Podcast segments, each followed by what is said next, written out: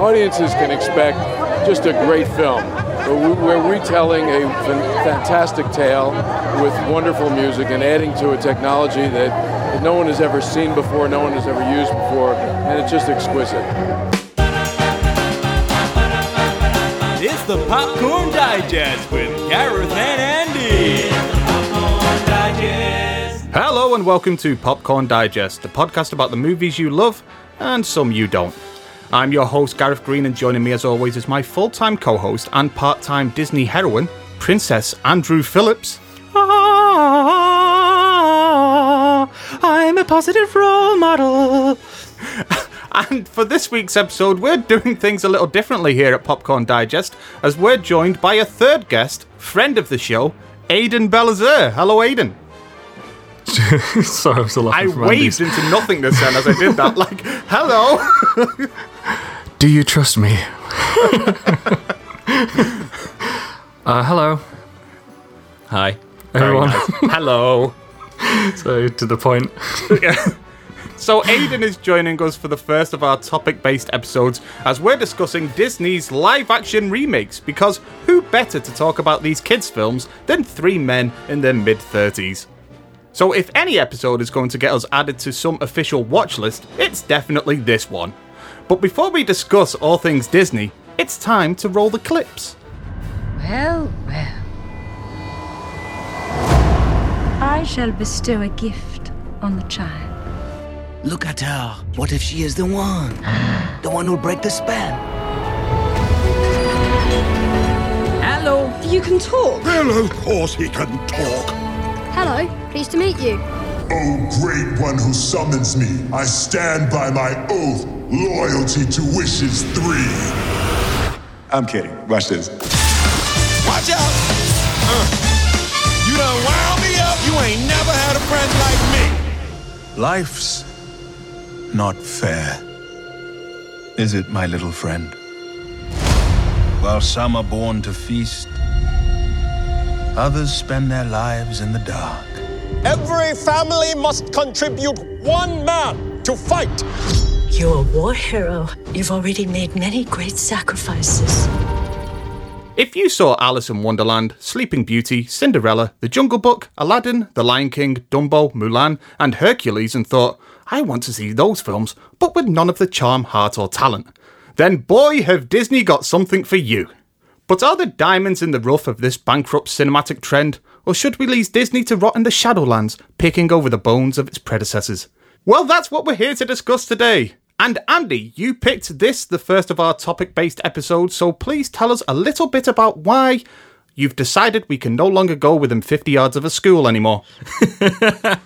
um, I think I decided to do these as, in terms of the business of movies, this is, I would say, probably one of the most transparent things I can think of in terms of making films purely for a monetary reason, uh, because there is no artistic reason for any of these films to exist. So needless to say, you're quite the fan. Oh, I love them. They're amazing. And Aidan, so we're bringing you along for the episode as well, because I know, having been friends with you for years, you're quite the fan of the original movies as well. I know we bonded because Aladdin was both our favourite movie of that era, of like the Disney Renaissance. So how do you feel coming to this topic? What's your experience bringing to the Disney live-action remakes? Kind of like a mild, mild sense of despair. um, mixed in with with questionable wonder. um, no, I, I don't know. I just uh, sort of, at, at one side, I see the point from a business point of view. You know, but on the other side of it, it's so similar. They're so similar that, but without the heart, that it just doesn't make sense to me as a as a fan of the originals. Yeah, yeah no, I think it's a a great topic to discuss as well, because we are currently in the midst of this trend. It's a trend that isn't going away anytime soon. We're going to be talking about in this episode, like where this trend really began, what we're watching currently and whether or not it actually works. Are they leaving any cultural impact? And we're also going to be discussing the future of Disney and what this means, because I do feel like this live action Disney remake epidemic, I'm going to call it, is something that's really indicative of where Disney is at as a company in terms of the quality that it's releasing, the type of film that it's releasing. And there's something sad about it to me that I've been wanting to speak about, really, looking for the avenue to speak about, because I'm talking about these films from the perspective of being a father. My daughter's currently at the age where she's watching a lot of these films and a lot of the originals as well. And I'm starting to see these films once more through her eyes and what these films mean for her and her future. So that's really what I want to discuss as well today for an episode. But I guess before we do actually get into things, it's time to really... We normally lay some context in for a film when we're discussing a film, but we can't really do that today. I'm going to lay some context about the trend and where this trend really began. And to be honest, you can look as far back and say Alice in Wonderland is where this began in two thousand ten, but I think you can go further back into the nineties when one oh one Dalmatians came out, The Jungle Book came out, one oh two Dalmatians, that type of thing. But it was more of a mid-budget, less successful version of this trend. Like, they made an attempt at it. Did any of you watch those those films during the time? Yeah. Um, I, I saw one oh one Dalmatians. Yeah, it's the Stephen Summers Jungle Book from nineteen ninety-four, starring Jason Scott Lee. No, I didn't even know. I've not seen yes, that. Yeah. Sam Neill's wow. in it. No, I had no idea. One, yeah, Dal- Dalmatians I um I watched and thought it was great. Yeah, I... I I loved Dalmatians when I was a kid. Yeah, I, I remember when Dalmatians came out because it was everywhere. Like, you could yeah. not get away from it. It was, like, quite a big deal at the time because, uh, aside from The Jungle Book, that was the very first film they directly made, like, because Jungle Book's more of a an adaptation of the book. It's not really a... yeah. A straight, it's not a, like a remake as such. So Dalmatians was the first where they actually bothered using elements of the of the original film in its production. And mm. um, yeah, I remember it being everywhere and, and being pretty successful. And then they made the sequel and that kind of bombed. It did, yeah. I mean, I remember the thing is about the one oh one Dalmatians film is that I think it's quite successful in that that Glenn Close role. That role is now synonymous with Glenn Close. I can't think of anybody else being Cruella de Vil except Glenn Close. I mean, I know they're attempting to remake it currently. They're doing yeah. the Cruella movie or DeVille or whatever it's called with, is it Emma Stone? Yeah. Which I can't see in my head. But they've shot it the, as well, haven't they? They've, mm. they've, Have they? It wrapped in like December or something. I was reading just before. So it's done. It's in the can. It's in the can. I don't know if I want to go see or take my kids to see a film about the makings of a villain that wants to I don't know, skin animals. like, like, come on, like kids. It's going to be a wild ride. Yeah. It's like bringing my kids to the cinema to go watch Cruella before we take them to the abattoir. Some people can pull off... Um... that sort of very theatrical villain, and they, it just works. But other people, if they try and replicate a role, yeah, I don't know. I just feel like Emma Stone couldn't pull it off. The wackiness and the how mental she is and what she actually wants to do, which is kill puppies. Yeah, like I think that needs to work in that film because when you really strip it down, it is about a villain that wants to skin puppies. And you know, you, you really have to play into the cartoony aspects of that character. But I don't think I want to see the Cruella movie. That doesn't appeal to me. What's the tagline going to be? Like, before the puppies, there were the cats. Yeah, you know? She had the gerbils.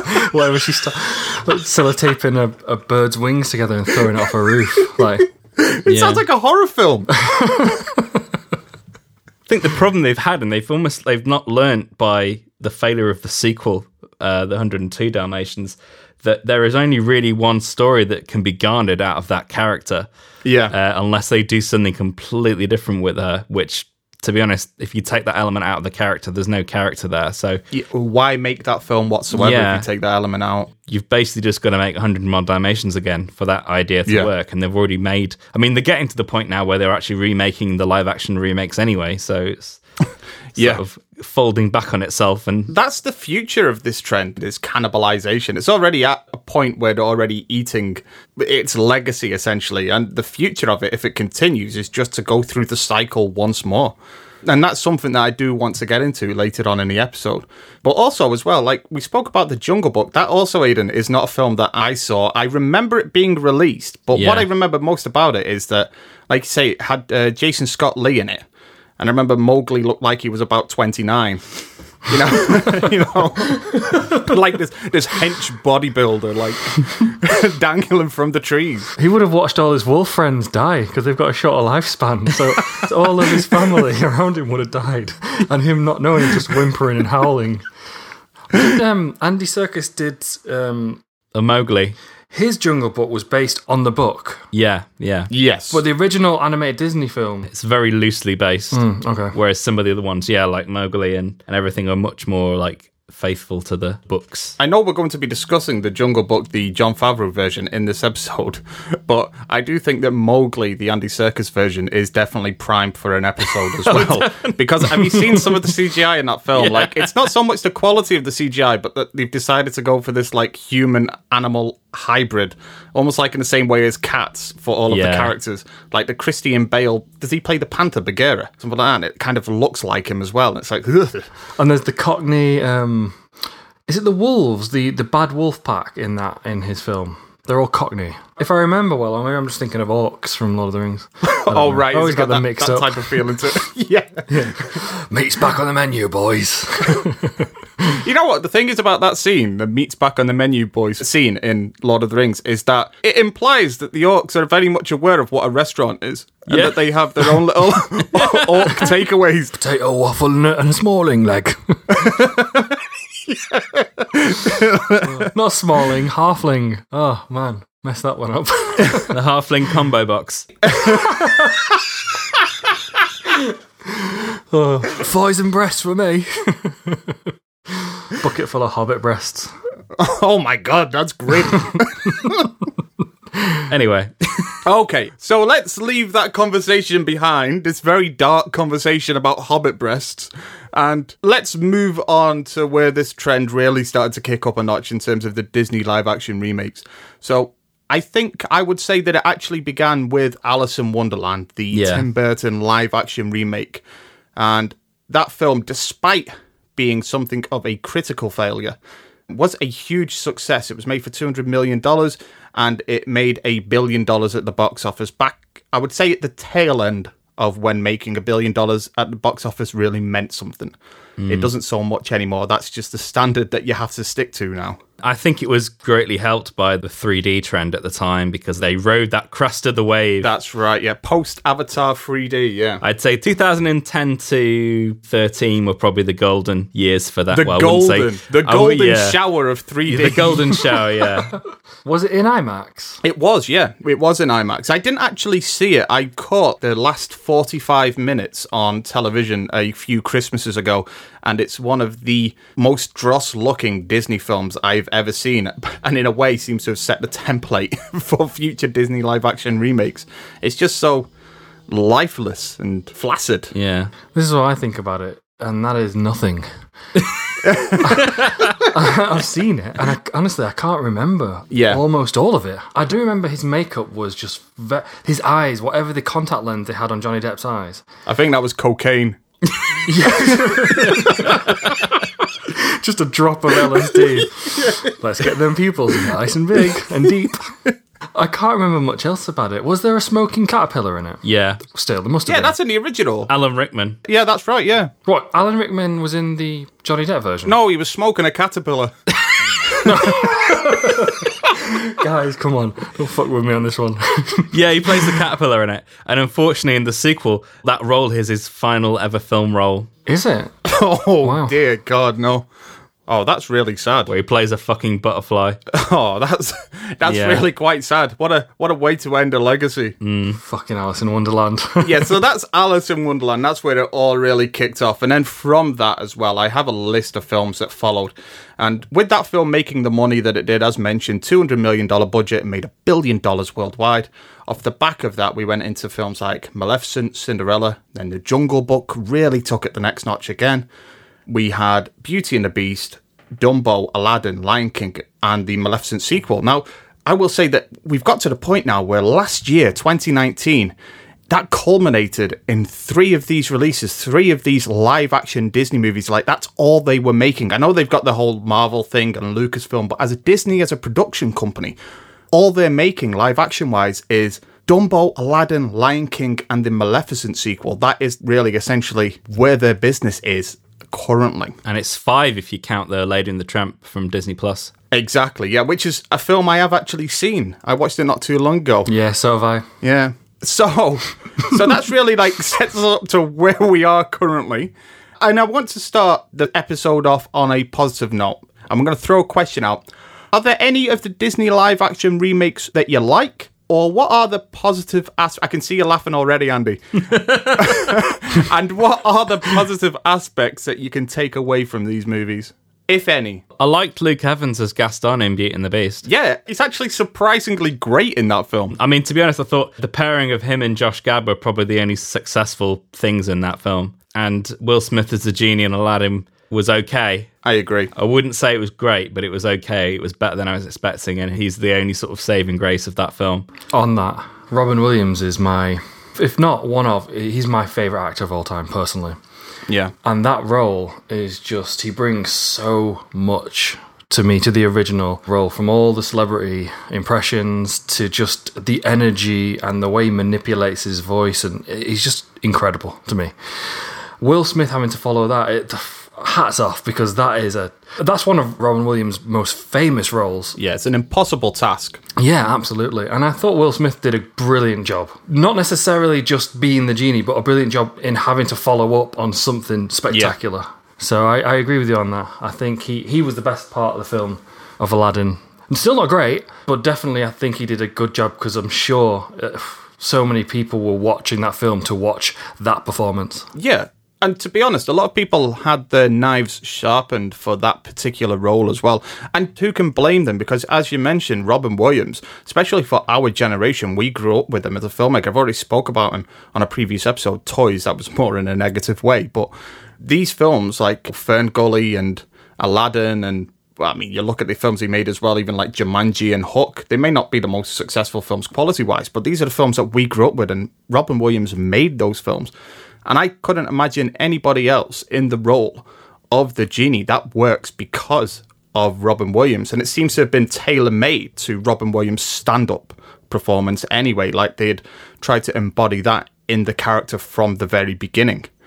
And everybody had their knife sharpened for Will Smith. And I would say that, actually, he filled the shoes quite well, but more so when he was allowed to be Will Smith. Yeah. Yeah. Rather than yeah, definitely Robin Williams. Like, there are moments where they keep on bringing it back to that original performance because we're expecting it to hit similar beats. But when they're allowed Will Smith to be Will Smith and be kind of like charming and affable in the way that he is, that character comes to life in a way that it, like, I didn't have it pegged to. I, I wasn't sure that was going to happen. I actually walked away from that film saying that Will Smith was one of the best aspects of it. And I didn't think that was going to work from the outset. Yeah. Not to say that I think that it's a great performance. Not to say that it is even his best performance. No, no. But just in terms of living up to something, he successfully made me forget the Robin Williams character a couple of times throughout that film. And that in itself is a success. Yeah. I think uh, from a technical aspect as well, I, I thought it worked the best when he was just in his human form. I think any time they tried the um, the weird mocap C G blue version of Will Smith, the the limitations, yeah, with his floaty face on yeah. Arnold Schwarzenegger's avatar body, yeah. I think the limitations of the remakes are very apparent there and then in terms of the strivings to make something live action. It's for some weird reason a an ambition to be legitimate with these films for some bizarre reason. And you yeah. get the same thing with comic book movies, because I still think that Into the Spider-Verse is probably one of the best comic book movies that's ever been made. Hands down, yeah. And I think that's down yeah, to the fact same. that it's animated and uses the format well, and the format translates the the form of the comic much better than a live-action movie ever could.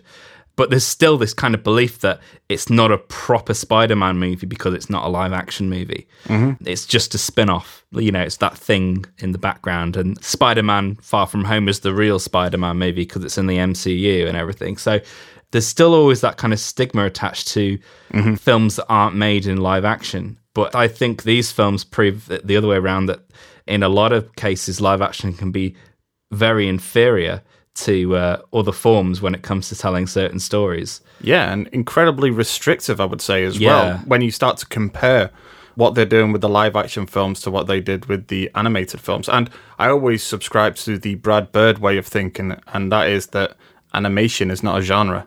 Animation is a medium. Yeah. There are many genres within that, but it's people treat it like it's a genre all of its own. Mm-hmm. And as you mentioned, there's a stigma that is brought to it as a result of that, that really shouldn't exist. It's just a way of telling these stories. And some things absolutely excel in that medium. Hmm. Yeah. I would actually say as well, I want to, talking about the positive aspects of these live-action remakes, one of them that I did watch most of in the build-up to this episode was Maleficent, and I don't like it. I don't like the film. It's not for me. I like the character Maleficent in Sleeping Beauty. I think it's one of the best-designed characters in terms of the Disney villains, and I would say that that film probably robs her of her villainy in many ways. But also, on the other side of things, I feel like from the perspective I'm at with the Disney live-action films we're getting now, that I still want to applaud it for trying to do something completely different with an established character. It actually sticks out as a film that tries in a trend that is known for not trying. And in a way, I want to like applaud Maleficent for that, even though it's not a film that works for me. I know it works for many other people, but it doesn't work for me. And I would say that in terms of the remakes, there's one film in the lot that I think actually does work perfectly. And it's not really strictly a live-action remake, but it's a, a remake of a film that was only partially animated, and that is Pete's Dragon. Did anybody see that? No, I don't oh, think anyone no. saw Pete's Dragon, to be honest. Well, exactly. So it's a David Lowery directed film. So he's known for like the indie darling for The Old Man and the Gun and Ghost Story as well. And he did this Pete's Dragon live-action remake for sixty-five million dollars, so it's really a low budget when compared to these other two hundred million dollars plus budgeted films. And I think that low budget really allowed him the freedom to do something different with existing material, and it allowed him to really cut out a lot of the chaff that in a larger budget film he would have had to include because it was like nostalgic. Even if it didn't work, because it was based on that nostalgia that we bring to these films, he would have been forced into bringing that along. Because I think Pete's Dragon is a film that I grew up with it, but I don't think it works. I think it's it has its moments, but it's very, very up and down all the way through. It's very uneven. Doesn't that nostalgia almost work against a lot of these live-action remakes, especially for those of us who are older and grew up with and have a very strong fondness of the original ones? It can heavily, heavily taint our viewership, right? Mm-hmm. Oh, definitely, yeah. I feel like it's a double-edged sword when it comes to nostalgia as well, is that you've got these studio heads that are telling the directors and the writers that they have to make these films, that they have to hit these beats as well, because this is what the audience expects. But from our perspective, it's like experiencing something that we've already been through. It's a poor imitation. And I always think at the end of it, like, why would I ever watch that film again when I have the original there if it's just going to be hitting the same nostalgic beats? But yeah. At the same time, nostalgia is king in cinema at the moment. It's there's no escaping it. For the last, I would say, ten, maybe fifteen years, we've just been building to this nostalgic peak that I think the bottom's got to fall out of sooner or later, really. Yeah. A positive aspect for me, especially with The Lion King, and I don't think anyone can argue this. If if you argue this, then, you, then you're blind.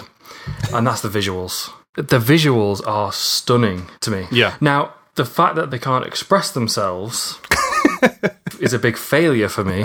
But yeah. If they were making a, something live action where a lion doesn't need to smile, mm. a lion can be a lion, for example. I mean, there's a shot at the beginning of, of it where there's like a little bush rat or a little mouse thing. Mm-hmm. It's like running along, and it's. I was just. I watched it a few times. I was like, just look at the way its ears are flicking and it's smelling, and an ear flicks and moves this way, and its tail. It's just incredible. It is yeah. incredible what they've managed to do with that. That's certainly one of the positives of these films, especially making these animals live action. And maybe it's too good, and maybe that that almost brings it back around to a negative point. Yeah, I mean, I think with that, I really appreciate the technology that's gone into the figures, and I would emphasize the figures rather than the backgrounds, because the backgrounds are live action. But I just wish all that energy and money had been used on something new rather than something yeah. where it was never going to be suited to that format, because that, The Lion King, that aside, probably one of the worst films I've ever seen in my entire life. I thought it was absolutely abysmal. I actually had to turn it off halfway through. Oh, wow. It was aggressively dull and boring. Yeah, I mean, how could they do that to Kimber the White Lion? Yeah. And I just got the sense that outside of the animators who were doing the creatures, no one was trying. Whoever filmed it is lazy as fuck. The shot compositions is, despite it looking pristine, is pretty terrible. The voice acting's very questionable. The pacing's just gone. And the staging for any of the musical numbers is non-existent. Like, yeah. I Just Can't Wait to Be King is absolutely shocking. Even when you take out these sort of abstract visuals from the original, the actual general staging and editing in those musical numbers is non-existent. Yeah. It's like everyone's on autopilot. I would say as well, like, on your point, to kind of meet both points here, is that one of the things that I came out of The Lion King saying when I went to go see it, I took uh, my daughter to go see it, and to be honest, she wasn't that interested in the film. She's watched the original so many times, but she wasn't that interested in this version of the film. And she didn't get upset in the parts that I thought she would get upset, the parts that upset her at home watching the original.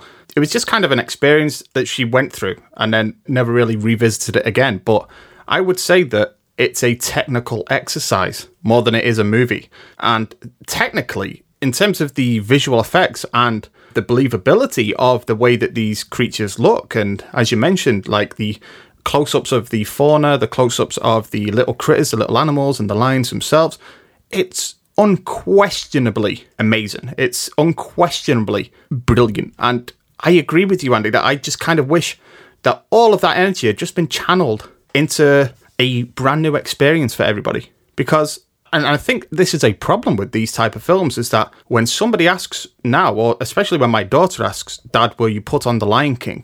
I know instinctually that she's not referring to the live action remake. And that's the kind of issue with these, is that when people ask to put on Aladdin, when people ask to put on The Lion King, nobody's ever going to be talking about these remakes. No. Mm. They just exist. They're a technical exercise. They're kind of like a retread, but they're leaving no real cultural impact, I would say. I feel they've almost gone down um, kind of like a DreamWorks path in a way. Perhaps you can correct me if I'm wrong here, but Pixar, it always seemed to me that they got the best voice for the role. And DreamWorks always seemed to get the biggest name for the role, whether or not they were the yeah. best voice for the role, right? And I remember watching the trailer for The Lion King, the remake, and at the end it does a dum dum dum da da da, and on every beat it's another big name actor, and I think it's two full screens worth of named actors. Yeah. Is that just to make sales better? Is that is that yeah. what they're taking that from the DreamWorks model yeah. for? I mean, they own Pixar as well, right? Why would they not just take notes from those critically acclaimed films that Pixar are creating? Yeah, it's regressive, isn't it, really? It's like they're going back to doing something that the competitor was known for doing and was often criticised for. You know what, I'd never made that parallel that it's more like DreamWorks now, but it, it not good DreamWorks, but yeah. very bad DreamWorks. This is like Shrek the third. Shrek four. I think this is down to the fact that these are handled by the live action section of Disney Studios, whereas the umbrella of Walt Disney Animation, Pixar and Blue Sky now are their own thing. And they are yeah. managed by a, a whole separate bunch of people. Like, I think at the moment it's like Jennifer Lee, mm-hmm. Clark Spence, something like that, and um, Pete Docter. So they oversee the animation, which, to be honest, I would say is probably the only department that's actually taking any risks these days in Disney, because yeah. they're actually making original films still. I had a point on, um, guys, you were saying about your daughter watching maybe some of these live-action remakes yeah. for the first time, perhaps, over the original animation. Just randomly, well, you both know this, but for the listeners, I guess, one of my favourite films of all time is um, Little Shop of Horrors. Yeah.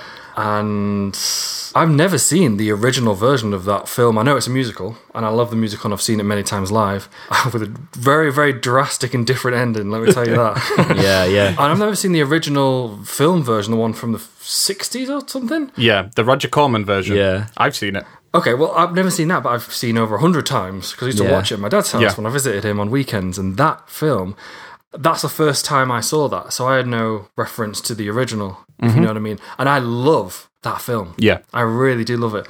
So I imagine that there's going to be people like me with regards to these live-action remakes, right, who have no reference of what's gone before, but they do now build a strong connection to this film, having seen it for the first time. And then those people, like like if I watched the original Little Shop of Horrors, yeah. would that taint something that I've fallen in love with now? Do you get what I mean? It's an interesting yeah, way to think about it. I understand, but having seen the original Little Shop of Horrors as well, I would say that the thing about remaking that and doing it and as a musical is that the musical version of Little Shop of Horrors improves on the original in every way possible. The original film is one that was oh. shot in about three days. Yeah. Oh, right. It's shot in a very limited window. Like, I, I remember finding out that it was shot in over a week on weekdays. And that was it, really. I would say that the musical improves on that in every single way. And if I would say that if you are going to do remakes of films, you need to pick a film that, one, needs to be improved, and you also need to be doing it in a completely different way as well, like to justify its existence. And Little Shop of Horrors, the version you're, you're referring to, the musical, is exactly the type of remake that we should be making if we are making remakes at all. Yeah. Ah. They just took something that had a kernel of a good idea, but the actual film was not particularly great, and made something out of it. I mean, I, probably another great example of a remake like that that works is The Fly. Oh, yeah, yeah. Where obviously the original execution of it mm. is very kooky with the, like, fly man. And then obviously David yeah. Cronenberg was able to make a uh, supremely terrifying body horror with uh, lots yeah. of different themes and, and all sorts of subtext going on. One that includes Jeff Goldblum's dick in a jar. Yeah, yeah. Nobody That's asked a, him plus. to. He just... He just brought it to set and just yeah. said, just... It's my dick in a jar.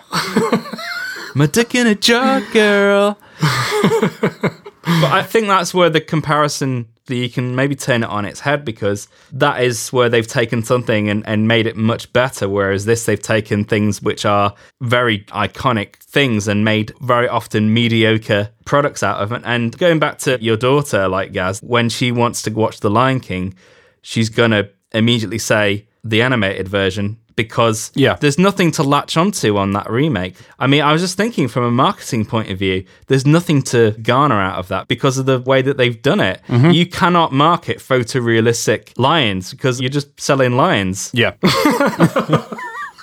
You can't market Simba in the twenty nineteen version because you're just selling a plush toy of a, like a, just a lion. Yeah. You know, you can't market anything. This is Simba. He's so unique looking. He doesn't look like any other lion. And that's the thing, that these films have an incredibly limited shelf life, because I know for a fact, even though the movie made like one point six billion dollars, the soundtrack didn't sell. Yeah. Everyone just bought the old one. That was a massive disappointment as well for me, was the soundtrack. Yeah. I know that they were bringing Hans Zimmer back, but it felt like the retooling of his own work was far inferior as well. Some of the best cues were just... I don't know if it was mm. to do with the mixing, but some of the bits I was waiting to listen for were like mixed lower in a track that included more noisy elements as well, and yeah. it just kind of lost me. Another problem with that is that, sort of harking back to the point I made earlier, is that when they sing um, Can You Feel the Love Tonight, I didn't hear Nala, I heard Beyonce. Yeah. yeah. You know, and all the...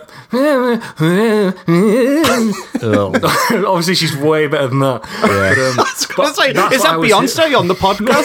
Special guest, Beyonce! or, or is it Nala? Yeah, yeah oh, fuck. So that was my impression of a lion. Wow. Yep. Thank you. No. It sounded like Mongo from Blazing Saddles. I know that Elton John does not like the new version Elton, of the movie I, at the all. The way that you said Elton. First name terms. Oh, yeah, my mate Elton. Me and E J.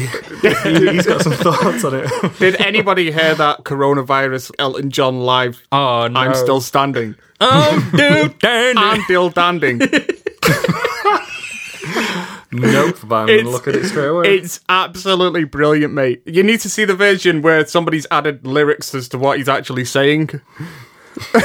Back up on the piss end of my life. Yeah, it's like he forgot to put his teeth in before doing the show. It's like, yeah, that can just sort of boil up the anger inside a little bit as well, you know. Because like I was watching um, Hakuna Matata. Yeah. Well, I watched the whole film, and when Hakuna Matata came on, there's just this one bit that the original singer does, and he harmonises with one particular note, and I always just love that. I just, I just love that. I used to love singing it and listening to it. Oh, it's where he goes, Hakuna, Hakuna, ha, ha, ha. Do you like know who that, that is? Who is it? The guy who did the singing voice of Simba in the original is Joseph Williams. Now, he was the lead singer of Toto in the late eighties, but he's also the son of John Williams. Oh, really? What? Yeah. No way. Yeah. Oh, wow. Oh, well, wow. Well, he does this brilliant part where he does that sort of trill and that laugh, mm-hmm. and it's just, I don't know, it's just fantastic. And although I didn't think Donald Glover did a bad rendition, it was a different rendition, but it just missed that one bit for me. And it sounds almost borderline pedantic, really, but just it was enough to affect it for me. Yeah. But that's the film on that level as well, watching it, and especially because you have that frame of reference in mind constantly throughout. It's like watching an amateur production of a play. Yeah. And I mean, not to say, I think there are some absolutely fantastic amateur productions as well out there, but it's like a vision of it that's something's always off. There's always something taking you out.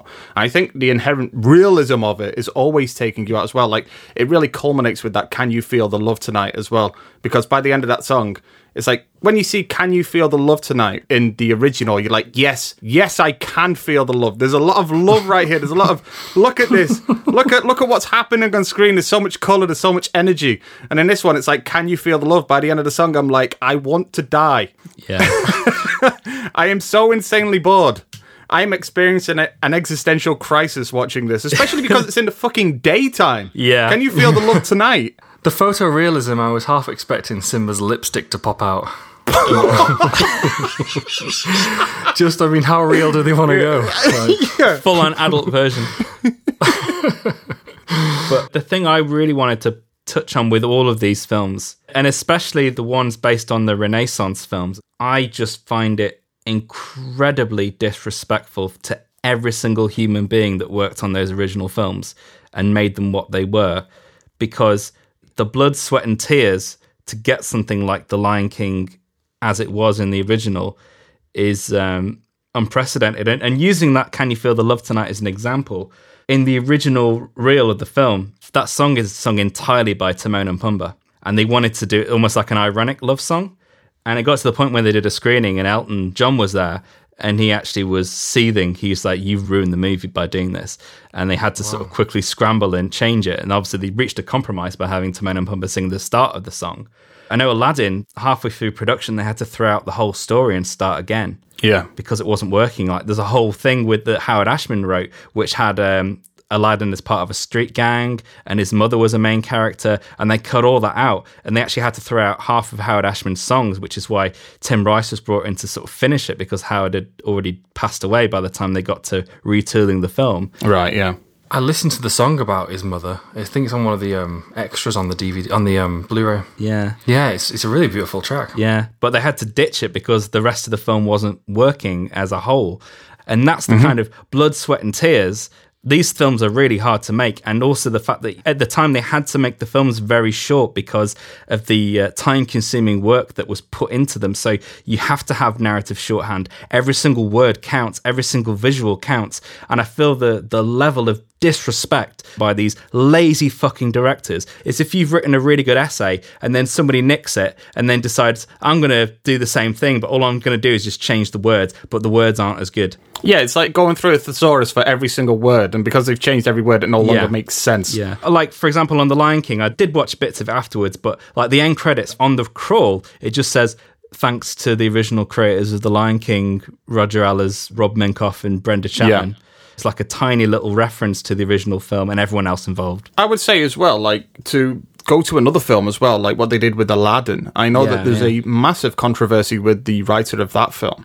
It was Ted Elliott, I think I was reading online, yeah, yeah. I was saying that when the trailer was released, it included dialogue that he had written, the information about, you know, the diamond in the rough and all of yeah, that, and, yeah. and even a melody that he had wrote as well.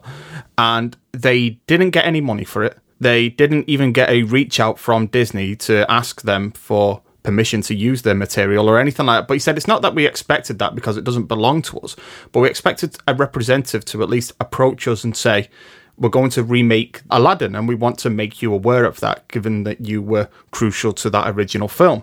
And they didn't get invited to even the premiere of the film. And it's like, that's the way you're treating essentially the source material, is that you're essentially just brushing it under the carpet as well.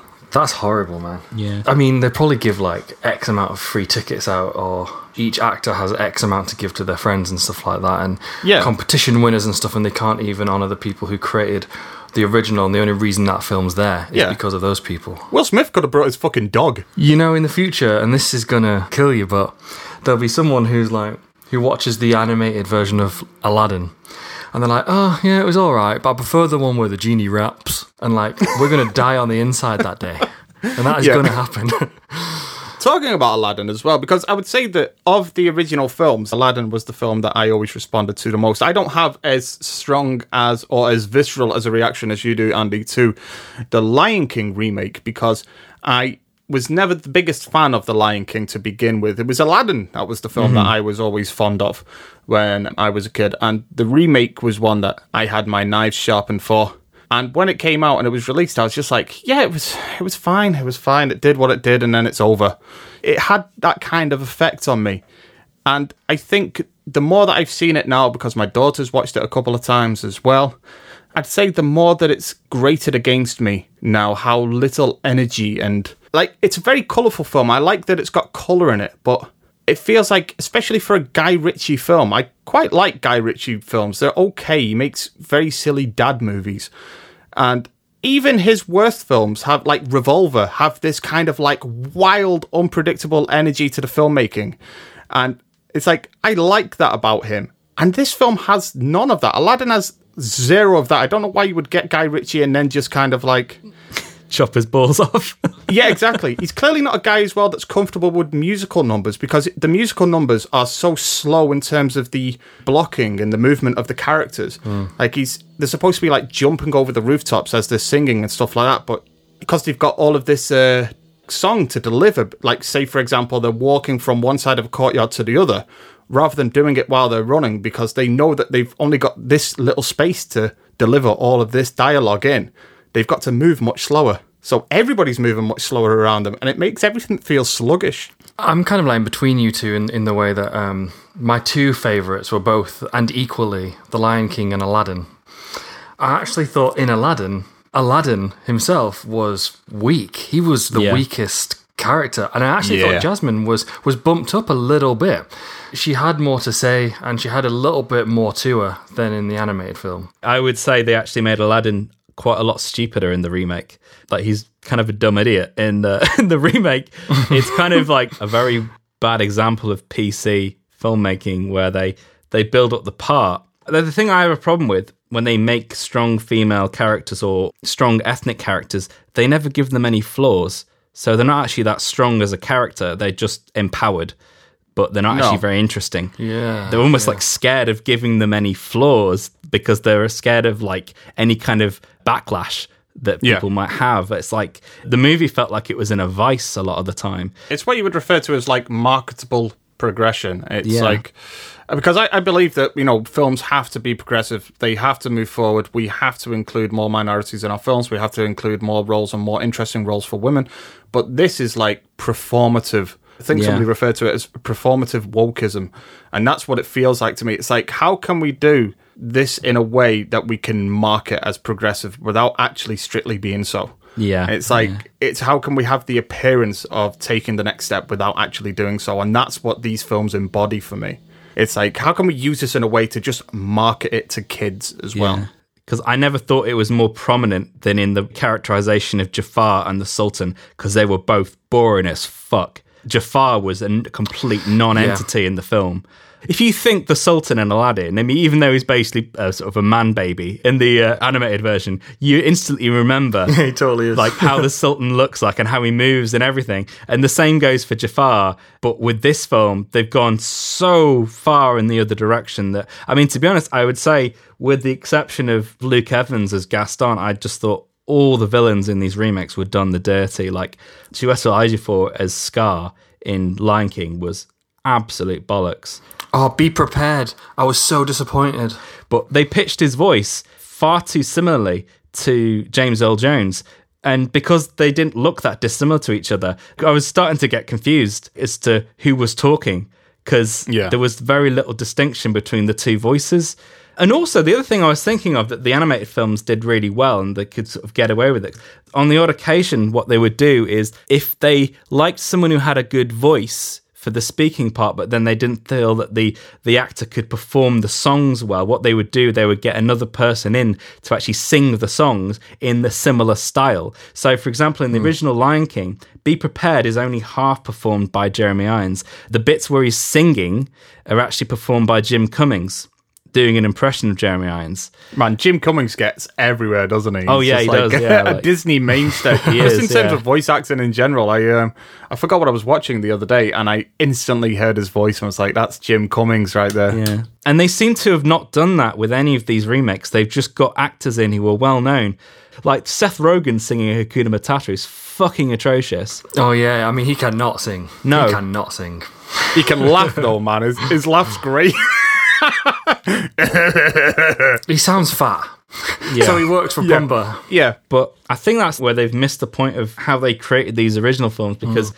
Especially in the, the early period of Renaissance, when they were making these Broadway-style musicals, when they were casting these films, so like Little Mermaid, Beauty and the Beast, to a lesser extent Aladdin and, and Lion King, but especially these first three, they cast them as Broadway musicals. Yeah. So if I named the actors who played all these iconic Disney animated characters, like, for example, if I mentioned that Richard White played Gaston, you'd be like, who the yeah. fuck's Richard White? And, uh, you know... Paige O'Hara played Belle. I remember watching the D V D extras of my um, old Aladdin D V D. They had a bit where the singers were coming in to perform A Whole New World. Yeah. And they were different, I guess, to the actor and the actresses who played um, the speaking roles, yeah. like you said. And um, it was some guy, some like short guy, who came in wearing a, like a baseball cap and a hoodie. Yeah. And then he opens his mouth, and what I remember, that beautiful voice pops yeah. out. And I'm looking at him thinking... Wow, like, like just where did that crushed. come from? Yeah. I was crushed. I was like, you sound so beautiful. And I, I mean, I'm straight, but I was like, he sounds so beautiful, but looks like he's just walked off the street and been like, yeah, I can sing for a fiver, mate. Let me have a bash. I was so shocked that this beautiful noise came out of this street rap. Yeah. Street rap.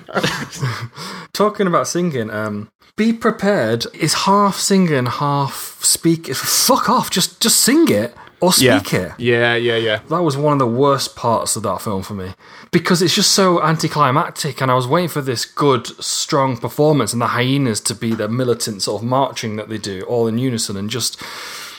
Again, maybe I'm just comparing it too much, but that yeah. song yeah. just wasn't a song. It was a speech with added fuck.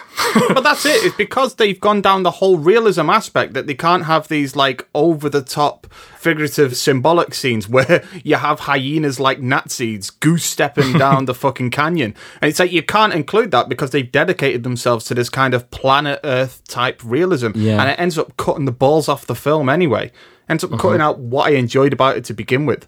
Yeah. But going back to the casting... Like Little Mermaid and Beauty and the Beast, they are Broadway musicals done in animated form. Therefore, I want a Broadway quality cast to yeah. bring that off. I do not want to see Emma Watson struggle to sing Belle. Yeah. Sounds like Cats all over again. It does. Yeah, it's got that feeling to it, hasn't it? And it's like, I don't care if they're famous. I just want them to sing the fucking song well. Like, it's a musical. If they can't sing, then it doesn't work. There was another issue that I had um, going off singing that I had with Aladdin, and somebody pointed it out to me, and then once I saw it, I couldn't unsee it. Like when he's running around uh, Agrabah, and it's animated, and he looks dirty, and he skids, and dust flies up, and it looks dusty. Yeah, yeah. And then when you watch the film, the live-action film, just look at their clothes... And look at the set. It's pristine. It's like clean. And yeah. it doesn't look lived in. And he might have a patch on his pants or something like that. But it's so studio. Like that yeah. attention to sort of detail there hasn't happened when there's somebody dedicated to it. Whereas an animator would have to almost think for themselves to make something like that. To settle them into that world that they've created out yeah. of yeah. the pen. No, I agree. I think there's a complete... I mean, not to say, speaking about these films anyway, that... realism is the way forward, but I also think that there's a lack of texture to the imagery that we definitely see in Aladdin as well. But yeah, like I say, I think that film as well, it does feel very soundstagey from the beginning, and I know that there's a huge controversy surrounding that film in regards to the actors that they cast for extras, because it was shot in England, and they wanted it to be authentically cast in terms of, like, Indian actors portraying Indian roles, and all the more power to them. That's a fantastic idea. That is exactly how they should be going forward. But then they absolutely shoot themselves in the foot by casting white people as extras and then bronzing them up, giving them a bit of blackface. Mm. And I watched the film just the other day. I watched the first hour of it. I, I will say I watched about for this episode, I only watched like the first hour of about four different films. I never saw it all the way through, and Aladdin was one of them. And during that opening set piece, if you look hard enough at the extras, you can see the ones that have been bronzed up. You can see the ones that are wearing the Indian wow. blackface and brownface, and it's clear as day once you start to notice it. Well, at least they didn't cast Jake Gyllenhaal as the Prince of Persia. Oh. I mean, that would have been a hard one to brown up. Yeah. Sure. No, but it's okay because he has an English accent. The musical numbers emphasize it more, but the differences in the mediums really speak out because, like, for example, if you watch One Jump in the original film, it's choreographed with an inch of its life. The camera's moving, yeah. the shots are just going like that, the backgrounds are changing, everything's moving so fast because those films are boarded. They're edited in pre-production. Yeah, they are. They do not proceed with any animation before the story reel is signed off. And when they look at these films, they are just looking at hundreds and hundreds of storyboards, and the film is just gets reboarded and reboarded until that everyone's happy, and then they start with the animation. Mm-hmm.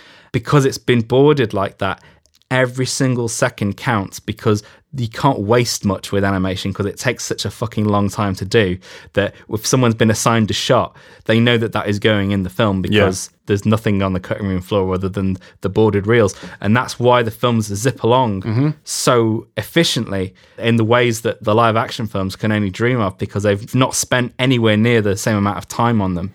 Yeah, it reminds me of that story about Michael Eisner with the Black Cauldron, or was it Jeffrey Katzenberg? Jeffrey Katzenberg, yeah. He saw that film film and said, right, you've got to edit twenty minutes out of it. And the animation crew went, what do you mean edit twenty minutes out of it? The editing's done. We are animating yeah. the film now. This is it. The film that you're watching is it. He's like, no, you've got to find a way to edit twenty minutes out of this film. And that film suffers as well because you can obviously see that there are whole chunks just simply taken out wholesale. And it does remind me of this idea of people that don't really know the medium bringing this different mentality to it. Like, as you say, it's people that are so used to dealing with live action that are now imposing that on another medium entirely. And with these live action remakes, you're getting, I get a feeling of that as well. Like, it's somebody that doesn't really understand that original medium coming in and saying, well, here's us cutting twenty minutes out or adding twenty minutes on as if it's going to improve the piece. Yeah. I did a bit of research on this because I did find the remakes unnecessarily long. And I don't know why they're long, because even on a business mind, if you'd made a ninety-minute film, you can have more screenings in a day. Yeah.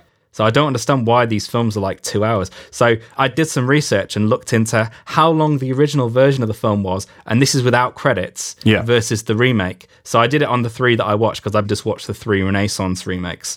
So the original Lion King tells its story in eighty-three and a half minutes, and that's without credits, so that's just the actual yeah. animation. The twenty nineteen Lion King tells its story in one hundred seven and a half minutes. Yeah, so it's right? like... Oh, wow. And I don't include credits because the credits for The Lion King are about ten minutes long. Yeah. The original Aladdin tells its story in eighty-six minutes. twenty nineteen Aladdin tells its story in one hundred nineteen and a half minutes. Wow, I didn't think there was that much added. Yeah. Uh, original Beauty and the Beast tells its story in eighty and a half minutes. And the twenty seventeen Beauty and the Beast tells its story in one hundred eighteen and a half minutes. Yeah. And they're essentially the same story. I mean, with all those three films, there are very few added scenes. I think The Lion King is probably the worst offender for that because I don't think there are pretty much any added scenes in the film. No. It just takes twice as long to tell every single fucking scene. So when they got to I Just Can't Wait to Be King, I'm like, fucking hell, this has been going on forever. It's just so slow. Did they not add in Morning Report? No, because... Um, no, they didn't, did they?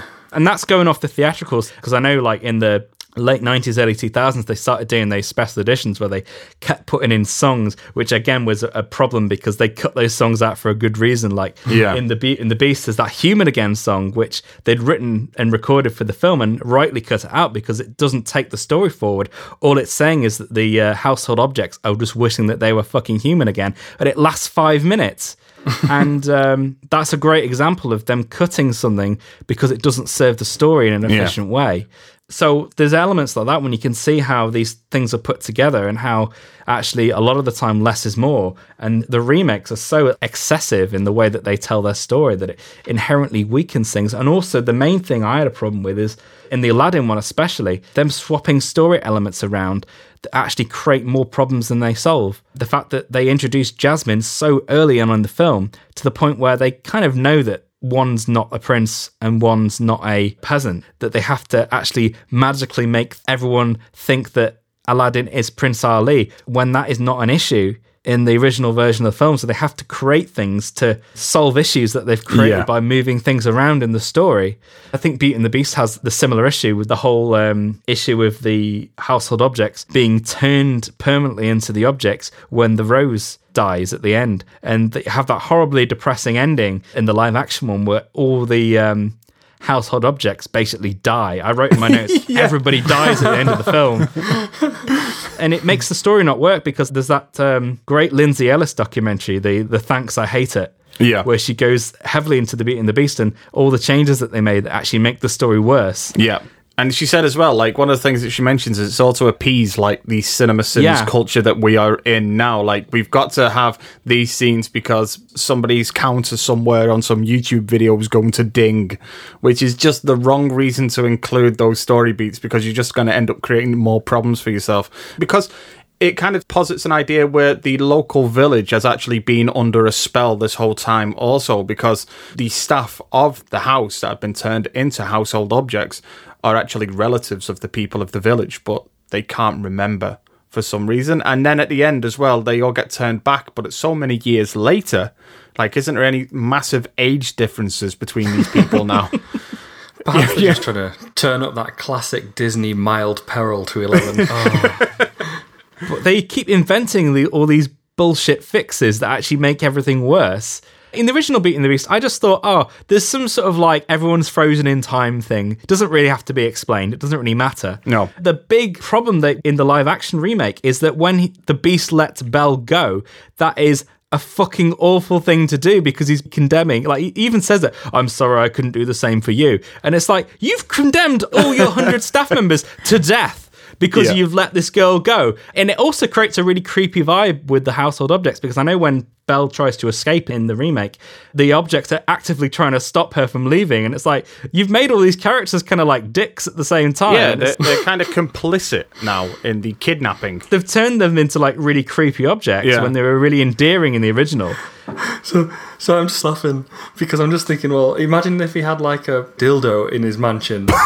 Or something, and, and, and there was one of those just wobbling around. Porcelain, oh, right, like a proper wobbly one as well. I was thinking like a porcelain dildo with like Emma Thompson's voice. No, Judi Dench or something. Hello, oh. Master Beast. Have you come to oh. slip me inside you again? It's because it's going to be Northern as well. Oh yeah, it's gonna be it's gonna be Bernard Manon. All right, Master Beast, are you gonna slip me inside yet again, eh? Oh. I can't wait to be human again. Oh. And the other thing as well, like we were talking about before with the additions to fix things or right certain wrongs. I know like the big one in Aladdin is that Jasmine is not empowered enough, and also she's the only female speaking part. So in the remake they add her like handmaiden that's supposed to be progressive, oh, yeah. but in actual fact, all she's there for is to give Will Smith's genie a case of the not gays. Yeah, yeah. Like, that's all she's there for. Just because we were questioning Robin Williams' genie's sexuality at the end of the original film. And also, I was thinking, like, with the genie in the remake, his deal is nowhere near as good as Robin Williams, because when Robin Williams is free, he still has all this cool powers, whereas uh, when Will Smith is made a non-genie, yeah. he just becomes a human. Yeah. You've become Will Smith. I know, yeah. Like, in the original, he puts on a goofy hat and fucking flies yeah. off into the cosmos. And in this one, it's like he gets to ride a peasant boat for the remainder of his street rat life. Yeah. Oh, I yeah. just remembered that. Yeah, it starts with him telling the story, right? Yeah. Sorry, I've just... Oh, God, I completely forgot about... Well, he gets a shit deal. Wow. No, all the cosmic wonder gone. Itty-bitty living space on the water. Yeah. This week I've been watching a lot of interviews with the uh, some of the original directors and animators behind the films, and I was watching um, an interview with Ron Clements, who's one of the directors of Aladdin, and he was basically saying that with the original framing device of uh, having Robin Williams play the street salesman yeah, yeah. at the beginning, originally that was supposed to be turn out to be the genie. Yeah, it's, I've saw the script pages. You can see it's scripted yeah. as such. And they decided to leave that out and leave it more ambiguous because they didn't think it mattered. And the only reason they wanted Robin Williams there is because because he didn't appear until about thirty-five, forty minutes into the rest of the film. They wanted to sort of have a bit of Robin Williams at the start and help set up the story. And that's one of the reasons also why Gilbert Gottfried is in the movie as Iago, because Robin Williams is absent for a good portion of the start of the movie. They wanted somebody else to sort of fill that void. And bring that energy to the film. Yeah. yeah.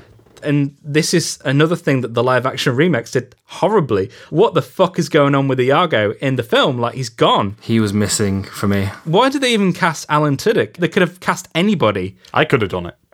I still say it now, like, we've just got new kittens, and um, when one of them is meowing too much, I still, I still uh, just look at them and just go, calm yourself, Iago. All the time. I say it to my daughter. Calm yourself, Iago. But I think that's where these films are going to have an incredibly short lifespan, because there's nothing to take home from any of these films. If you think about all the Renaissance animated films, they've got so many iconic characters and moments yeah. and bits of dialogue and everything that you can take with you, and you can use them in everyday life like we've just done now. There's nothing in these new films that you can do that with. For me, it's the soul. It's like it, that's kind of what it's lacking. Mm-hmm. You can have a pretty shell, but there's not the um, emotional connection within. And it can look good, and there can be elements that's good, but whether it connects with you and makes you feel things in the same way, it's just not there. And I, and I don't think it's purely down to it being a nostalgic barrier hindering it. I think it's down to the fact that they're just hollow. Yeah. Yeah. I agree as well. I said it earlier on in the episode, but I feel like they're technical exercises that are just missing an emotional core. And one of the things I actually thought of was Disney's always been the company that's regarded as making Happy Meal cinema. And even back in the nineties, when you look at the Disney Renaissance that we all refer to, it's like it's still Happy Meal cinema. It's still very like optimistic, blockbustery driven, good feeling type of easily digestible films. But there's been a lot of talent and a lot of work and a lot of sweat and blood put into making those films as well. That I feel like these films now, it's like getting a Happy Meal, but somebody's already chewed the burger. That's what it feels like to me. It feels like getting a Happy Meal, but someone's taking the toy. Oh my god! Oh, my heart! I felt and shat in your burger. And also, Ronald McDonald jizzed on your fries. It's a special sauce. Oh. Oh. Salty and sweet. I don't want a Happy Meal anymore. I was going to get a McDonald's. Um, so, so as we're talking as well, I, I want to move the conversation beyond The Lion King and Aladdin and, you know, the films that we've seen that have been related to the Disney Renaissance. To be honest, I'm not going too far. I'm actually uh, going to be looking to the future. So the next films up, really, in this trend, this ongoing trend, as I mentioned, we have the Mulan remake that was supposed to have already been out by now. And I know Hercules is going to be announced sooner. Did you mention there's, there's another one? I couldn't remember. Hercules, definitely.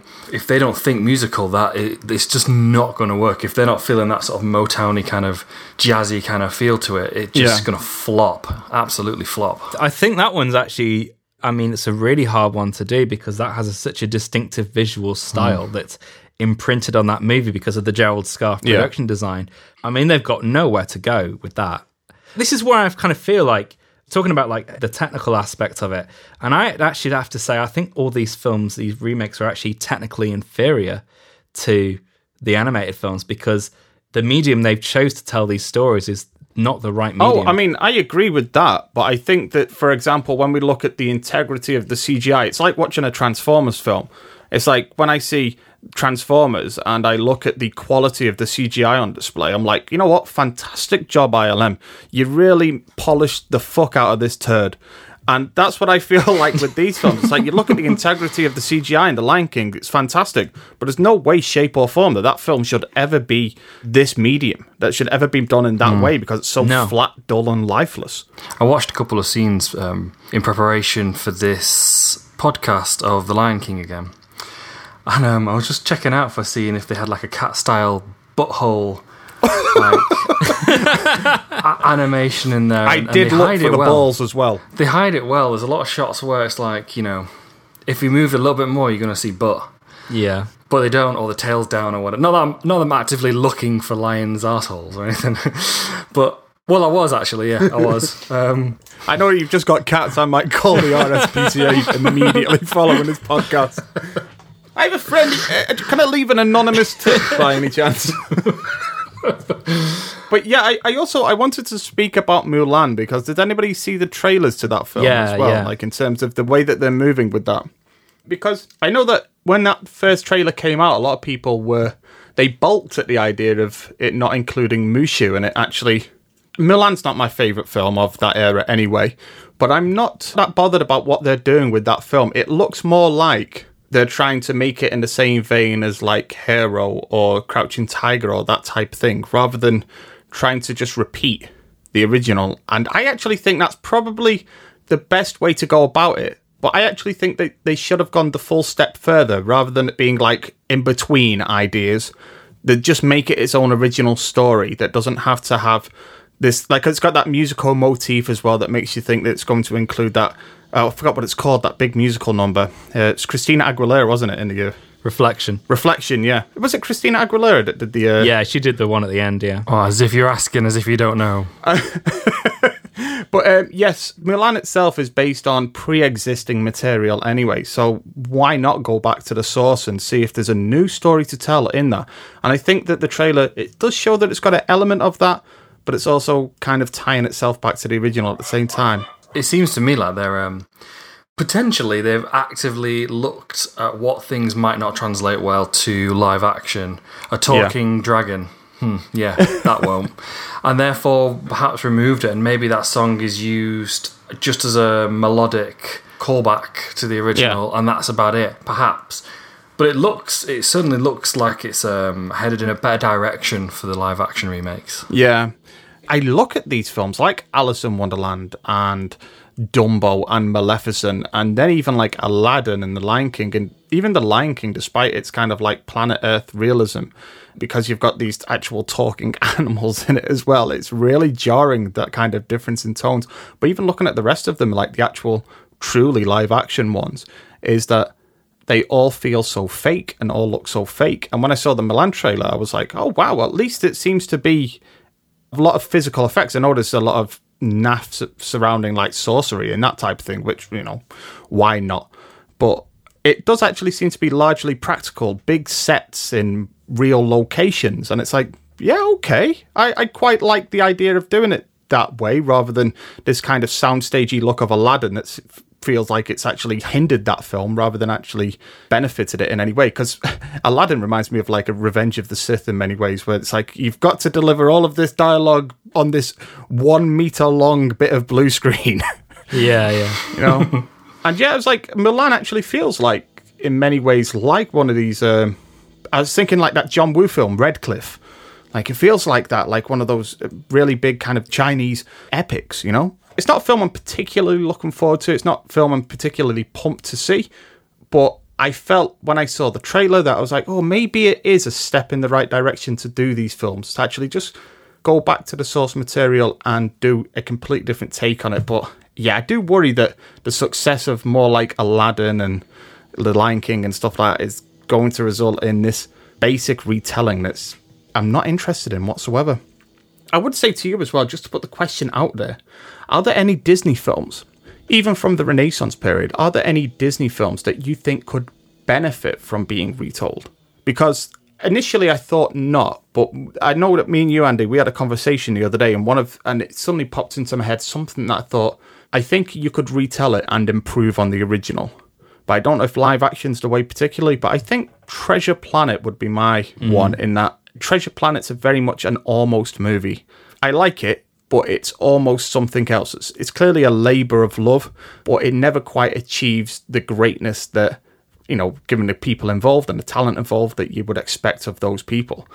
And I think it's got some great ideas. It's based on very solid source material that I, I love anyway, because I read Treasure Island when I was a kid. Yeah, yeah. And I think there's a lot that you can do with that aspect of taking that story and telling it against the, you know, the framing of space, and a magical version of space at that, in which ships sail off through the cosmos. And I'm like, I think you can do that and do it better than what they did then.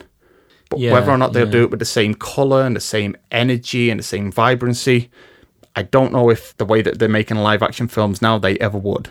The medium of animation is so freeing when it comes to, like, world-building. Yeah. That if they did a shot-for-shot remake of Treasure Planet, it would be too expensive. Yeah. You couldn't do it.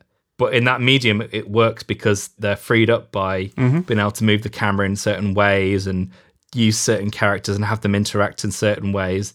I mean, that film on its own is a marvel in itself. I mean, if you look at the character of John Silver, where they he's a hybrid character where yeah. like the organic parts are hand-drawn and the uh, the cyborg parts are all computer animated, and they've it's wonderfully blended character them, them together. As well. Yeah. Like, it's character in even the technical aspects of how they made the film. His character yeah. shines through there. That's great. Because the only other one I could think of that would maybe benefit, because I think it's maybe suited for a live-action thing because it's kind of inspired by live action movies anyway, is uh, is Atlantis: The Lost Empire, because it is very heavily Jules Verne, Indiana say. Jones influence.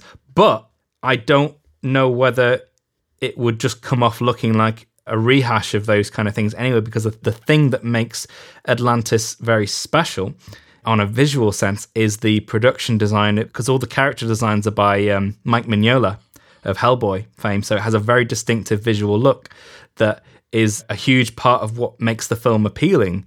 It's all the sums of the parts. You can't just, like, it's like with the Hercules thing. I don't know how that's going to work, because you can have the story, you can have the songs, but without that visual look, it's not going to be the same thing. Yeah. So in a way, I would have to say no, there's no film that would oh. benefit from a live action remake, because these films have been purposely designed to work within this medium. Yeah. And if you're doing something, then just don't have any callbacks. And that's the issue. Yeah. They would never do that, because all these films are for, it's a very sophisticated next generation version of the old theatrical re-release. That's all it is. It's just them thinking, right, so instead of just re-releasing our film in the cinema like they used to do, because obviously before home video, Disney used to do this all the time when they used to re-release films, because it's the only way they could get them back into circulation and have the prestige. Like, there was, for the longest time, a lot of these films were in the vault, and you'd only see them at certain times in a decade. Yeah. Even when they're released on home video, they're only ever released for a limited time. And this has all kind of gone out the window recently. But all these remakes are, are a next generation version of re-releasing your film, or releasing your film in three D. Like, they had a, a very short fad of doing that, you know, like Titanic in three D, or, you know, yeah. um, Nightmare Before Christmas in three D. It's exactly the same thing. And all it is, it's them just re-releasing a property, but with a new lick of paint. Yeah. And also that progressive label that they sort of attach to these things. And that's all they are. In many ways, it is exactly what you've just said. It's just the Disney vault taken to the next level. Really. Yeah, it is. Yeah. Especially since Michael Eisner was brought on board, and what he kind of instilled into the company from that point is just he excelled in creating anticipation for existing properties by, as you mentioned, just releasing them in these very strict windows. And then when the home video market actually took off, it kind of killed that whole method of releasing these films for him, because once you had them, they were available. You could watch them whenever you wanted, yeah. whereas now it's like, well, if we keep on remaking them, and as I say, I think it's going to become circular. They're going to eventually run out of properties, and it's going to result in them actually remaking the likes of Alice in Wonderland and that type of thing, going straight back. You know, I can see in the future, in another ten years' time, we'll definitely have, like, Red Queen, the movie, you know, being released. Yeah, I think, actually, a better comparison, because I, I genuinely you don't like my fucking that... comparison! No, but I think... I think a better comparison, because you almost mentioned it before, was I think these films are actually damaging Disney's brand yeah. in the long term. I would compare them more in terms of the, the damage that they're doing to the Disney brand. I would say they have more in common with those direct-to-video sequels that they used to make in the yeah. in the nineties and early two thousands, you know, like, like Aladdin two and three and The Lion King two and one oh one Dalmatians two, Patch's Adventure and shit like that. I think um, Simba's Pride, I think it is, The Lion King two. I think it's great. He Lives in You is a brilliant song as well, which is actually in the um, in the stage show. Yeah, it's one of the better ones, but some of them are absolute dog shit. Like, if you ever watched Hunchback of Notre Dame two, it's like just fucking awful. I saw The Return of Jafar and that was really bad. Yeah. And Lion King four, Nala's Revenge. Those direct-to-video sequels were lambasted towards the end. Like, they were doing serious harm to Disney's image, like especially in the traditional animation forum. And uh, I think that these will eventually do the same thing. I don't think history will be kind to them yeah. at all. Oh, history will forget them. I was looking at some of these numbers before because it seemed to me that the only films that did really, really well were the ones that were based off Renaissance films. And any of the ones that are, I'd say outside of The Jungle Book, because that's like a special case, but all the other ones that they've done have actually not been that successful. And also yeah. because they're planning to do sequels to some of these films. I know there's an Aladdin sequel in development. Yes, there is, yeah. I don't see how that's going to be successful because people only went to see Aladdin based on their nostalgia for the original film. And it's been proved correct because when they did that Alice sequel, even though Alice in Wonderland made over a billion dollars, the sequel absolutely tanked. Yeah, and it's, it's supposedly, I mean, I've not seen it and I have no reason to see it, and it's supposedly supposed to be the better film of the two. And yet nobody went to go to see it whatsoever. Yeah, yeah. And Maleficent two as well has done the same. Yeah. Our age group would make up quite a large demographic of people who are watching them based on the originals and, you know, the classic or, or the, the um, oh, what's the word you keep using? The Renaissance are the ones that we talk about and we love the most and the and the biggest ones in our hearts, right? So makes sense. Yeah, yeah. And we're the people that are taking our kids to them as well. I mean, I obviously speak about this as somebody with two kids, but like people of our generation are now taking their kids to go see if they can recapture that same feeling we had. And that, that's also why I feel really bad about this. I mentioned it in my opening that where we are at in terms of the state of cinema and even just Disney as a whole, talking about the company as a whole, in that we've got to a point in which the meals that we are repackaging for our audiences or for a new audience are these, like I say, it's just something from our past, whereas we we grew up with the Disney Renaissance and we grew up with this idea that we were having these new stories put to screen and new ideas and Disney were making new original films.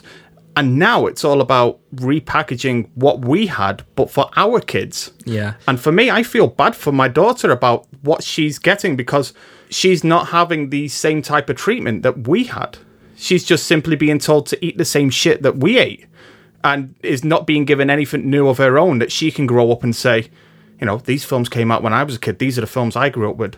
It's just yeah. repackaged versions of what we already had. And it makes me feel bad that about what my daughter's seeing in cinema in many ways. Aren't a lot of Disney's films based on fairy tales and and folklore and, and existing properties anyway, right? Yeah, but they're originally told. They're not direct lifts. Like Yeah, of course, yeah, of course. Yeah, like Beauty and the Beast is one of the biggies. Like the interpretation of Beauty and the Beast that they came up with is basically a completely new property because they, in fact, that's one of those things where they took something that was actually quite weak. They describe it, the original story is just a series of dinners. It's basically just him inviting her to dinner and her not showing up. Yeah. And one day she shows up and that's all the fucking story is. It's story pretty, of my life. It's a very simple story and it's them having to extrapolate that and make something work that actually works as a full, fully functioning story. When I was growing up, I was massively into Disney. You know, one of my ambitions at the time was to be an animator. Mm-hmm. I looked forward every year to a new Disney film coming out because I knew it would be something completely different. And this was in the time when sequels were not even a thing. Yeah. I would just be looking forward to the next thing. I'll be like, oh yeah, they're going to do Hercules next year. That's cool. I'd like to see what they do with that. That's the relationship I had growing up, that anticipation of, oh, what story are they going to do next? Whereas now it's like, oh, what film are they going to regurgitate? Yeah. If this was just completely new interpretations with no ties, the same like with that Mulan one, like why can't they just adapt the fucking poem? They're halfway there anyway with that one. That's what I was saying with it, yeah. They could easily cut any ties with the Disney film, with the ninety-eight film. It's it's all intents and purposes a original film with a couple of callbacks, and those callbacks are so tentative that they may as well not be there. I, I'd be happier with them doing that than just regurgitating, like The Lion King, for example, like The Circle of Life. It's like Gus Van Sant's yeah. Psycho remake. It's a shot-for-shot remake. And all it is, it's just live-action analogues for all the shots. It's already been yeah. staged. And that's the thing I really object to. Despite the fact that they're making like much worse versions of any of these stories, the fact that some of it is wholesale ripped from the originals. And it's it's just um, incredibly depressing. Yeah, me.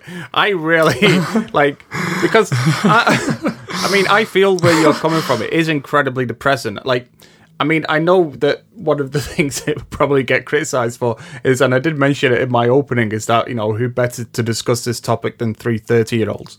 But at the same time, it's like when you even approach it, as mentioned, from the perspective of what are the kid audience getting these days? What are Disney giving to our kids as well? And it's not good, really. It's like, yeah. And I would say as well, it's not just the Disney live-action movies, but it's in the way that they're dealing with uh, like Lucasfilm as well and that type of thing. It's all about nostalgia. It's all about reserving the same experiences over again. And I feel like that's something that audiences will get tired of rather quickly. And I think the more that they release these live-action films, like, it seems to have culminated, like hit a peak with two thousand nineteen, with four of them being released the same year, five if you include Lady and the Tramp. And I feel like, to be honest, that could be the breaking point for this. I know that all of those films made money, but I can't foresee them continuing to do so. I think the bottom's going to fall out of that yeah. sooner rather than later. Yeah, I agree. Because the thing is, like you were talking about with your daughter watching The Lion King, the live-action one, and not getting anything out of it. That Circle of Life opening is a, a prescient point because because I decided to watch those three, the Beauty and the Beast, Aladdin, and Lion King. I purposely watched the originals beforehand and then watched the remakes. And when we were watching Lion King, and I hadn't seen Lion King for quite some time, probably about five years since I've actually seen it properly, mm-hmm. and watching the Circle of Life, the opening, gave me goosebumps. There's that old cliche of like lightning in a bottle. Yeah. And when we watched the live action, which is identical, pretty much identical shot for shot, that opening, and we weren't getting the goosebumps. And it's like, what's wrong with this? Mm. It's not giving me any feeling whatsoever, but it's exactly the fucking same. Yeah. And there's something wrong here. Rescuers Down Under does that for me. That oh, opening. That scene, fucking amazing. Oh my, that is amazing. But there's that something that these live action remakes are just not getting at all. Yeah. You can't recreate that kind of magic. Even my cats didn't watch. Even a bit. Like like Simba was on was on screen and like they did not give a shit. There's not enough visible cat butthole. No. That's it. that's, that's that was the mate. reason. That's what cats want from that experience. Yeah. There was a bit, actually, it was funny. I thought, I was wondering how they were going to do it in terms of um, get these live action animals to emote. And any close-up doesn't work because they can't. Because, you know, a tiger can't smile. Even if it's just killed a gazette and it stood over it, it's nothing is going on. There's just nothing going on there, dead on the inside, yeah. right? But they can manipulate it a bit with the bodies. Like when it jumps around and it's excited like a cat or oh, a yeah. dog or something would. They can sort of do it that way, but wow, no. Just, I mean, when Pumbaa's sad, that does not translate to me. No. I remember when the trailer for Warhorse came out and uh, you you had the same criticism then when we saw the trailer. You were like, I just don't get it. It's a horse. It can't emote. You know? And there's a scene at the end when it looks into the camera and you're supposed to get the horrors of war. But you're like, it's just a fucking horse staring at the camera blankly. Oh. No, you know what? Yeah, exactly. All I saw was the animated out reflection of the camera into the horse's blacks all the time. Like a doll's eye. That horse doesn't go, you You don't know the things I've seen. Because it's fucking, because it's a horse. Oh, God. Fucking hooves and horses and bullshit. Sorry, we've got to stop horsing around. They can only remake these so many times, like, in this time period anyway. And I was thinking, there's a big film that we've not mentioned at all in this, is which is um, Tim Burton's Dumbo, oh. which actually managed to flop. Yes. Flop like oversized ears. Hey, it's a, it's a real pun then, and I don't think you realised it. It managed to flop. Uh, but apparently that film needed to have made five hundred million dollars to break even, and it only made three hundred fifty-three dollars. Yeah. I did mention earlier on that I watched some of it. It's like misery porn. Honestly, there's nothing enjoyable about it. It's like... It sounded depressing. Everybody... Well, that's it. Everybody's just depressed. It's not enjoyable. It's not happy. And it's really hypocritical as well, because it's got this kind of, like, streak of anti-Disney sentiment all the way through it as well. About... At one point, I turned it off when we got to this point, but they go to, like, this Wonderland circus that is very much an analogue for Disney World itself. But the whole film is just, like, misery-inducing. And nobody's enjoying themselves. And then when Dumbo's born as well, there's no sense of wonder or awe or anything like that. Everybody's just like, oh, look how ugly this elephant is. And because it... I, I know that's in the original as well, but because it's so... It's not real, because it looks fake as fuck, but... Yeah, it just is miserable throughout. How do they handle the crows and oh, the pink they, They're elephants? Not included. There's no mouse either. Oh, what? There's a reference to all of those things. There's a reference to a crow's feather at one point where Dumbo, he sneezes on a crow's feather, which makes him fly, and that's how they figure out he can fly. And then there's also the daughter trains... She wants to be a scientist, and she runs experiments, and she trains mice, and one of them wears the same costume, and that's it. It's like, I'm not saying that it needs to include all these things to do it. Like, in my opinion, if you're going to do this story, do it completely differently. But... There's no way that you should make it that dull and lifeless and lacking of energy or or any of the fun and wonder. Mm. Okay, so I think we've gone over the main points, but are we optimistic about the future of Disney? What would you say? I'll go to you, Aidan, first. What do you feel about the future of Disney? Is there any films you're looking forward to, or do you feel enthused by it, or are you kind of depressed like the rest of us? You know, I feel like Neo in The Matrix, where Morpheus shows him on that T V... what the outside world really looks like. And it's clouded over, and the robots reign supreme and human beings are grown. Now, not as specific as that, but certainly in that there is no hope. Oh, nice. It's a shame, really. I mean, they've not shown that they can do anything in a different way or do it, or that there's any point to redoing it. I think that's the core thing I'm taking away from this conversation, um, and what I certainly take away from watching the films. Um, and it's a shame, because I wish they could sort of pull... A hat. Pull a hat. I wish they could pull a rabbit out of a hat. A hat out of a but rabbit. But I just don't... Fucking hell. R S P C A, hello. I, I would pay, I would pay to watch again. That. No, but I mean... They've not shown that they're able to handle these remakes in a way that makes them worthwhile. So, no. Um, no, I'm, sorry, I'm trying to think of something positive, but it's just not coming. No. No, I don't think so. I'm not looking forward to the future ones, because I'm a man of uh, science, not a man of faith, and what they've done yeah. so far hasn't worked. Uh, therefore, I don't think it's going to work. And Andy, how do you feel? I mean, considering how positive that you've been throughout the episode, I imagine you cannot wait to see the next that Disney has to offer. As I said maybe at the start of the show, I think the only departments in Disney at the moment that are taking any kind of creative risks are the animation departments, because yeah. they are the only ones that are invest. I mean, you know, bar a few sequels, every single film that they are releasing at the moment, Pixar and Walt Disney Animation Studios combined, they're all new stories. Yeah. You know, if you just look at the concept of the Soul movie that's coming out, that's mm-hmm. bonkers. Yeah, it is, absolutely. In any medium, that's a a really strange idea, and I, I love it. I read about that separate from the trailer. When I saw the trailer, it made me think one thing, but then I actually started reading up about the film and what it's truly about, and in terms of the different ideas of afterlife and pre-life as well. Mm. And I thought, wow, that's it's really original. It's a crazy yeah. idea. I can't wait to see what they do with it. And it makes me happy as well, the fact that that's a Pete Docter film. So Pete Docter's, you know, Monsters Incorporated, Up, Inside Out. And the fact that he's now in charge of Pixar as well. Yeah. Like, he's the big dude now. Now John Lasseter's fucked off or been let go. Yeah, quietly. I think he's been quite, quietly let go. Yeah. He's been peeled off. And please, stop hugging me, sir. But the fact that he's now in charge is really exciting, because he's always been one of the best directors that Pixar has to offer. I just think the whole direction that that area of Disney's going in is quite positive, but everything else... It's just fucking creatively bankrupt. Yeah. I mean, it's just a mess. and it's doing well for them now. That's it, yeah.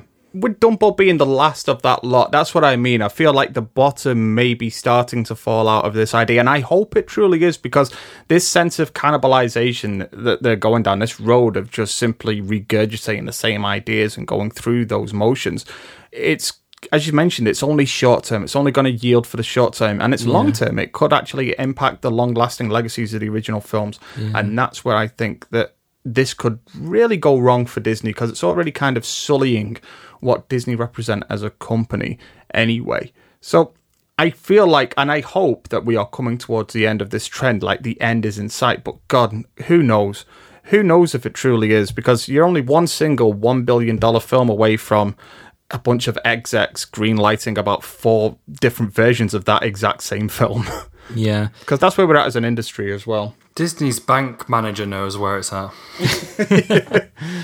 But it also seems to me as well, with the advent of Disney Plus, if you look at the films in development, a lot of the films that are based on, I wouldn't say lesser known, but the, like, for example, there's a Robin Hood remake yeah, in development. That's it, for Disney Plus but that is that is for Disney Plus. So I feel like some of these films are going to be a bit sheltered by being on Disney Plus. Yeah. But it does mean that after a certain amount of time, the amount of properties that they're going to be able to remake is going to start to dry up. Certainly. So that's the only positive I can garner out of this, because these are specifically live action remakes. And the fact that the ones that have done really well are only the ones that have been based on the Renaissance films, of which there are not that many re- Renaissance films. And actually, they've done some of the most successful ones already. There's a Hunchback one in development. But, I mean, even though I love Hunchback the film, it was never that successful at the cinema. Same goes for Hercules. Hercules was quite a big bomb yeah. at the time. I mean, are we going to get another Tarzan as well? You bet, yeah.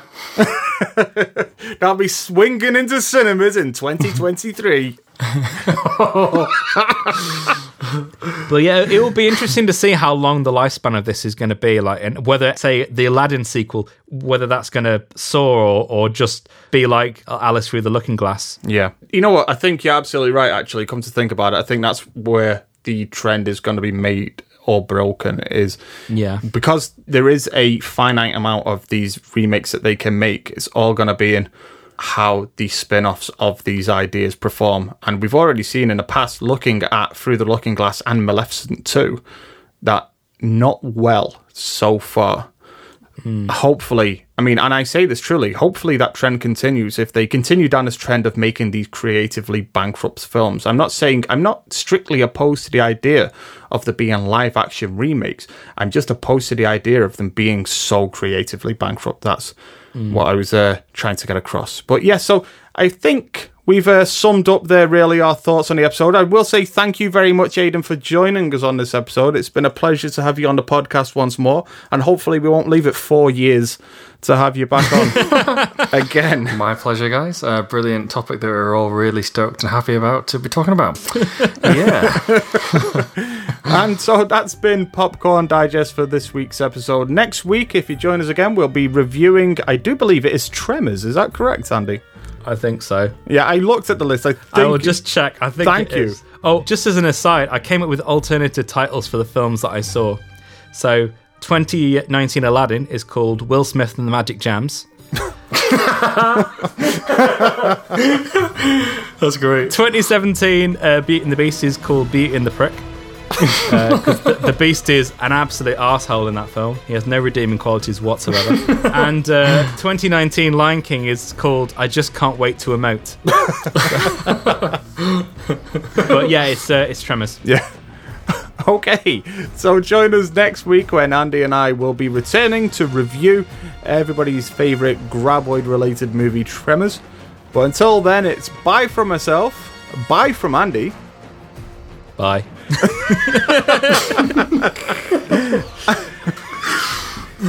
And also ta-ra from Aidan. Goodbye.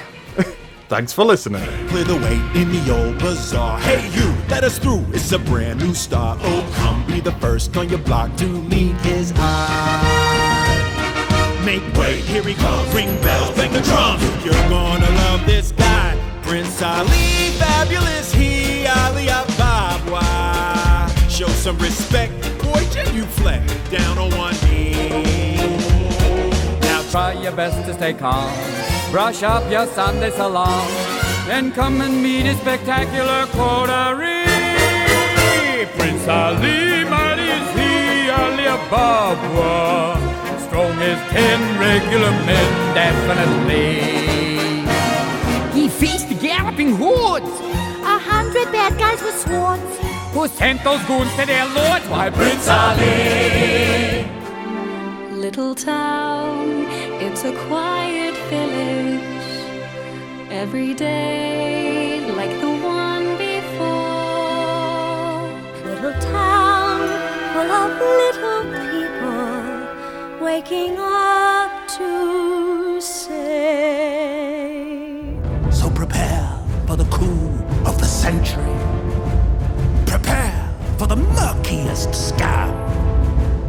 Meticulous planning to